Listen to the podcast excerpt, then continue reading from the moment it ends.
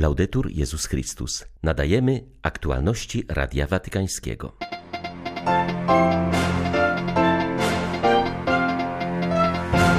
Pokój jest warunkiem wszystkich innych praw człowieka, podkreśla papież Franciszek.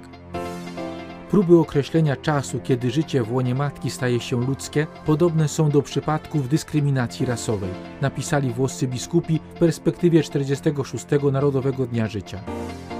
Często ci, którzy przychodzą jako turyści na Jasną Górę, wyjeżdżają jako pielgrzymi, mówi kustosz tego sanktuarium ojciec Waldemar Pastusiak.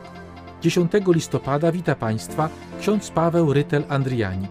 Zapraszam na serwis informacyjny.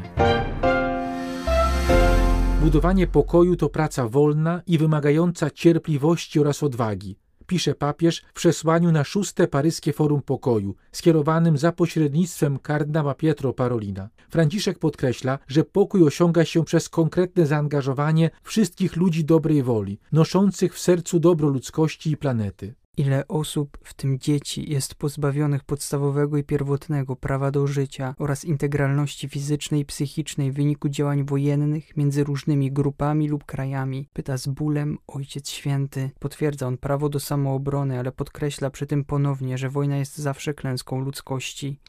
Żadna wojna nie jest warta łez matki, która widziała swoje dziecko okaleczone lub martwe, pisze Franciszek. Żadna wojna nie jest warta utraty życia nawet pojedynczej osoby ludzkiej, świętej istoty stworzonej na obraz i podobieństwo Stwórcy. Żadna wojna nie jest warta zatrucia naszego wspólnego domu i żadna wojna nie jest warta rozpaczy tych, którzy są zmuszeni opuścić swoją ojczyznę. Moją nadzieją jest, że Wasze rozważania i dyskusje pomogą rozwinąć w młodych ludziach większą świadomość związku, jaki powinien istnieć pomiędzy językami umysłu, serca i rąk, wskazał papież zebranym na czwartym globalnym sympozjum Universitate. Od 6 do 9 listopada specjaliści, profesorowie i studenci spotykali się w Manili wokół tematu posługiwania i uczenia się. Franciszek wysłał do nich specjalny list, który został tam publicznie odczytany. Ojciec Święty podkreślał w tekście wartość wewnętrznej harmonii uczuć, myśli oraz czynów. Do niej warto zachęcać swoich studentów. Takie integralne podejście do edukacji zachęca do kreatywnych, interdyscyplinarnych metod w celu wsparcia młodych ludzi, aby byli przywódcami i protagonistami w budowaniu lepszej przyszłości dla całego społeczeństwa, napisał papież. Program Uniservitate odnosi się do globalnego paktu edukacyjnego zaproponowanego w 2019 roku właśnie przez Franciszka. W sympozjum w Manili wzięli udział przedstawiciele ponad 30 instytucji pochodzący z 42 krajów ze wszystkich kontynentów. To był wielki dar od Pana Boga. Wyznaje Wita z Ukrainy, która jest 15 lat po ślubie, a wspomina szczególne wydarzenie ich synek, Zachariasz Franciszek, został ochrzczony przez ojca świętego Franciszka. Jest to ich trzynaste dziecko. Trójkę mamy już w niebie, mówi Wita Bondarecka. Nawet nie mogła nikogo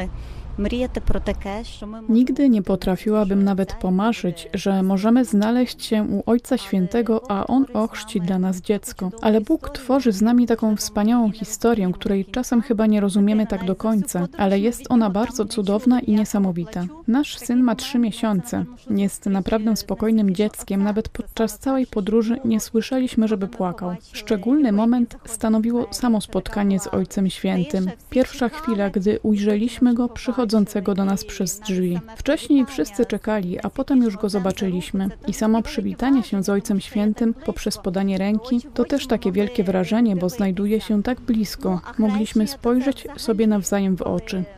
A generalnie, gdy dziecko było chrzczone, to pozostawało spokojne, nie płakało, nawet spało. A pocałunek dla naszego syna od Ojca Świętego to coś cudownego, niesamowitego. No, co jest cudowo, niemowierno. Ukrainka dzieli się też świadectwem codziennego życia, swojej rodziny, także teraz, gdy ich ojczyzna znajduje się w sytuacji już prawie dwuletniej rosyjskiej pełnoskalowej inwazji wyznaje, w jaki sposób są w stanie przeżyć wśród tej tragedii całego narodu.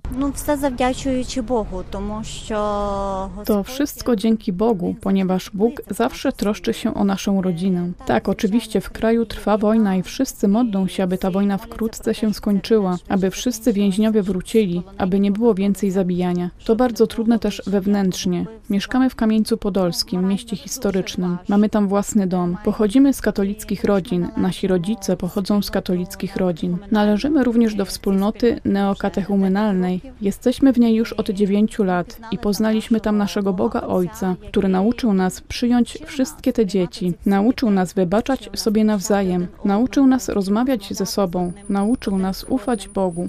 Wciąż dowierzać Bogowi. Próby określenia czasu, kiedy życie w łonie matki staje się ludzkie, podobne są do przypadków dyskryminacji rasowej, napisali włoscy biskupi w perspektywie 46. Narodowego Dnia Życia, obchodzonego we Włoszech 4 lutego, a w Polsce 24 marca. Piszą, że dziś jesteśmy świadkami niewystarczającej ochrony życia, którego godność i wartość potwierdzają zawsze i w każdych okolicznościach istotne racje. To są migranci wykorzystywani lub zgoła pozostawieni samym sobie wśród piasków pustyni czy na otwartym morzu. Pracownicy będący towarem kupowanym za grosze na czarno i narażeni na ryzyko wobec niestosowania środków bezpieczeństwa. Upokarzane przemocą i będące ofiarami zbrodni kobiety, ludzie chorzy i upośledzeni uważani za niewartych istnienia przez tych, dla których wspomagane samobójstwo lub śmierć są gestem humanitarnym już urodzone lub dopiero mające przyjść na świat dzieci, których życie podporządkowane jest pragnieniom dorosłych i które padają ofiarami handlu lub pedopornografii, dzieci matek zastępczych i ofiary handlu organami. W takim kontekście włoscy biskupi podkreślili, że aborcję niesłusznie nazywaną prawem wciąż się banalizuje, dopuszczając środki farmakologiczne powodujące zakończenie życia człowieka. Za życiem przemawiają istotne racje, które potwierdzają zawsze i w każdych okolicznościach jego godność i wartość. Nauce udało się już zdemaskować szereg ideologii stojących za poglądem, który dyskryminuje życie. Próby określenia czasu, kiedy życie w łonie matki staje się ludzkie, podobne są właśnie do przypadków dyskryminacji rasowej. Biskupi zwracają więc uwagę na trudności z określeniem granic, kiedy ktoś decyduje, czy i kiedy życie ma prawo do istnienia przypisując sobie prawo, aby położyć mu kres lub uznać je za towar. Wyrażają też zaniepokojenie wprowadzeniem na szczeblu lokalnym i krajowym zmian w prawodawstwie w odniesieniu do eutanazji. Tłumaczą, że w ten sposób do błędów przeszłości dodaje się nowe, możliwe dzięki stopniowemu zanikowi pojęcia nienaruszalności życia. W dniu życia biskupi włoscy podkreślają, że nie jest możliwe zaprzeczyć wartości życia. Nikt bowiem nie jest jego panem ani nie może nim zostać. Zwracają też uwagę, że poszanowania życia nie można zredukować do kwestii wyznaniowej. Każde społeczeństwo powinno postrzegać życie z szacunkiem, wspierając je w perspektywie tak ekonomicznej, jak i społecznej. Kryzys demograficzny, zaznaczają włoscy biskupi, powinien stać się impulsem do ochrony rodzącego się życia. Na zakończenie orędzia włoscy biskupi wskazują aspekty ekumeniczne i wyznaniowe dnia życia. Dla każdego wierzącego ochrona i postawa na rzecz życia stanowią najważniejsze zobowiązanie wiary i miłości. W Essen rozpoczęły się obrady tzw. Tak Komisji Synodalnej, która jest wynikiem niemieckiej drogi synodalnej. Komisja do 2026 roku ma przygotować utworzenie stałej Rady Synodalnej składającej się z osób świeckich i duchownych, która ma być organem konsultacyjnym i decyzyjnym, niezależnym od biskupa diecezjalnego. Watykan wielokrotnie ostrzegał, że droga synodalna w Niemczech nie jest upoważniona do ustanowienia takiej rady, a biskupi nie powinni w niej uczestniczyć. Jednak jedynie czterech niemieckich biskupów zapowiedziało, że nie weźmie udziału w tym gremium i nie będzie go finansować. Biskup Eichstätt, Gregor Maria Hanke, biskup Passawe Stefan Oster, biskup Rady z Bonn Rudolf Volldeholzer i kardynał Rainer Maria Wölki z Kolonii. Biskup Oster, który niedawno był członkiem rzymskiego synodu, przyznał na antenie Radia Choreb, że Kościół musi rozmawiać o kwestii władzy, ale jednocześnie wyraził obawy, czy niemieckie gremium ma coś wspólnego z sakramentalną konstytucją Kościoła. Jego zdaniem zainicjowany przez papieża Franciszka światowy proces synodalny ma bardziej duchowy i kościelny wymiar niż projekt reformy Kościoła katolickiego w Niemczech. Także niemiecka inicjatywa Nowy Początek przestrzega, że powołanie komisji synodalnej grozi rozłamem Kościoła katolickiego w Niemczech i zagraża jedności społecznej papieżem i Kościołem powszechnym. Tymczasem biblista profesor Thomas Zöding uważa, że niedawne obrady synodu w Watykanie tylko wzmocniły go do wzięcia udziału w niemieckiej komisji synodalnej i przejęcia większej odpowiedzialności w Kościele. Komisja synodalna składa się nominalnie z 27 biskupów diecezjalnych, 27 przedstawicieli Centralnego Komitetu Katolików Niemieckich i kolejnych 20 członków wybranych przez Zgromadzenie Plenarne Drogi Synodalnej. Najpóźniej do marca 2026 roku mają oni przygotować pracę Rady Synodalnej, w której kontynuowana będzie debata rozpoczęta przez Drogę Synodalną na temat władzy w Kościele, roli kobiet, etyki seksualnej i kapłańskiego stylu życia. Dla Rady Watykańskiego z Berlina Tomasz Kycia. Watykanie trwa spotkanie kustoszy i pracowników międzynarodowych sanktuariów zorganizowane przez Dykasterię do spraw ewangelizacji. W tej edycji uczestnicy pochylają się nad tematem Sanktuarium Dom Modlitwy. Tymczasem, jak podkreśla kustosz jasnogórski ojciec Waldemar Pastusiak Paulin, już od 65 lat na Jasnej Górze codziennie sprawowana jest msza święta za papieża.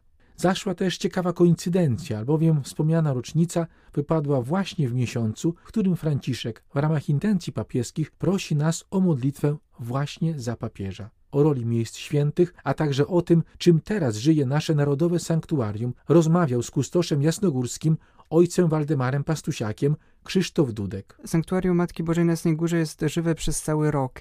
Jakie wydarzenia teraz trwają, albo do jakich wydarzeń trwają przygotowania? Na Jasnej Górze, ale również w wielu pewnie innych sanktuariach pochylamy się nad grobami tych, którzy przed nami odeszli już do wieczności. I na Jasnej Górze w sposób szczególny codzienną modlitwą ogarniamy wszystkich zmarłych. Dostępne są e, krypty pod kaplicą cudownego obrazu Matki Bożej, do której przychodzą pielgrzymi, aby tam się modlić. Listopad jest także tradycyjnie czasem, kiedy na Jasną Górę pielgrzymuje polski episkopat. Oczywiście wielkimi krokami zbliżamy się do świąt Bożego Narodzenia. W tym roku będzie to szczególny wymiar połączony wspólną akcją ze Stowarzyszeniem Pomocy Kościołowi w Potrzebie. Przyjedzie do nas szopka bożonarodzeniowa, która została wykonana w Betlejem. W ostatnich dniach przed rozpoczęciem konfliktu zbrojnego w Ziemi Świętej udało się tą szopkę nadać. Będzie wyrazem naszej solidarności z cierpiącymi chrześcijanami w Ziemi Świętej. I oczywiście będzie także zachętą nie tylko do modlitwy, ale także do wsparcia materialnego tych chrześcijan, którzy w Ziemi Świętej potrzebują naszej pomocy.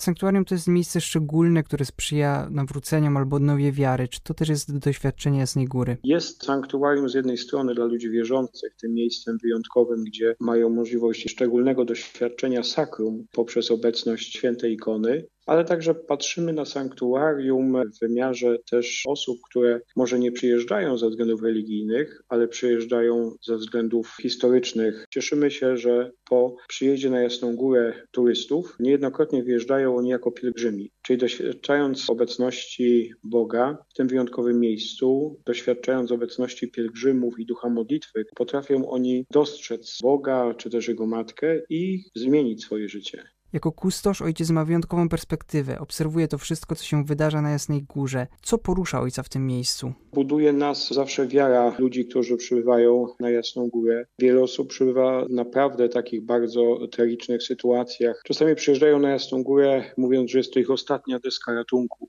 Czasami próbują na różne sposoby walczyć o swoje życie, zwłaszcza jeśli osoby chore, cierpiące. I kiedy przychodzi taki moment, gdzie lekarze rozkładają ręce, kiedy powiedzmy po ludzku nie ma już nadziei, przybywają oni na Jasną Górę niejednokrotnie na wózkach inwalidzkich, czasami nawet na noszach przywożeni przez pomoc medyczną i resztką swoich nadziei tutaj na Jasnej Górze starają się odzyskać wiarę w to, że będą zdrowi. I wielu z tych ludzi tutaj odzyskuje zdrowie, otrzymuje łaskę uzdrowienia i jest to dla nas piękne takie świadectwo tych ludzi, którzy właśnie z głęboką wiarą przybywają na to miejsce i doświadczają cudów i obecności Maryi.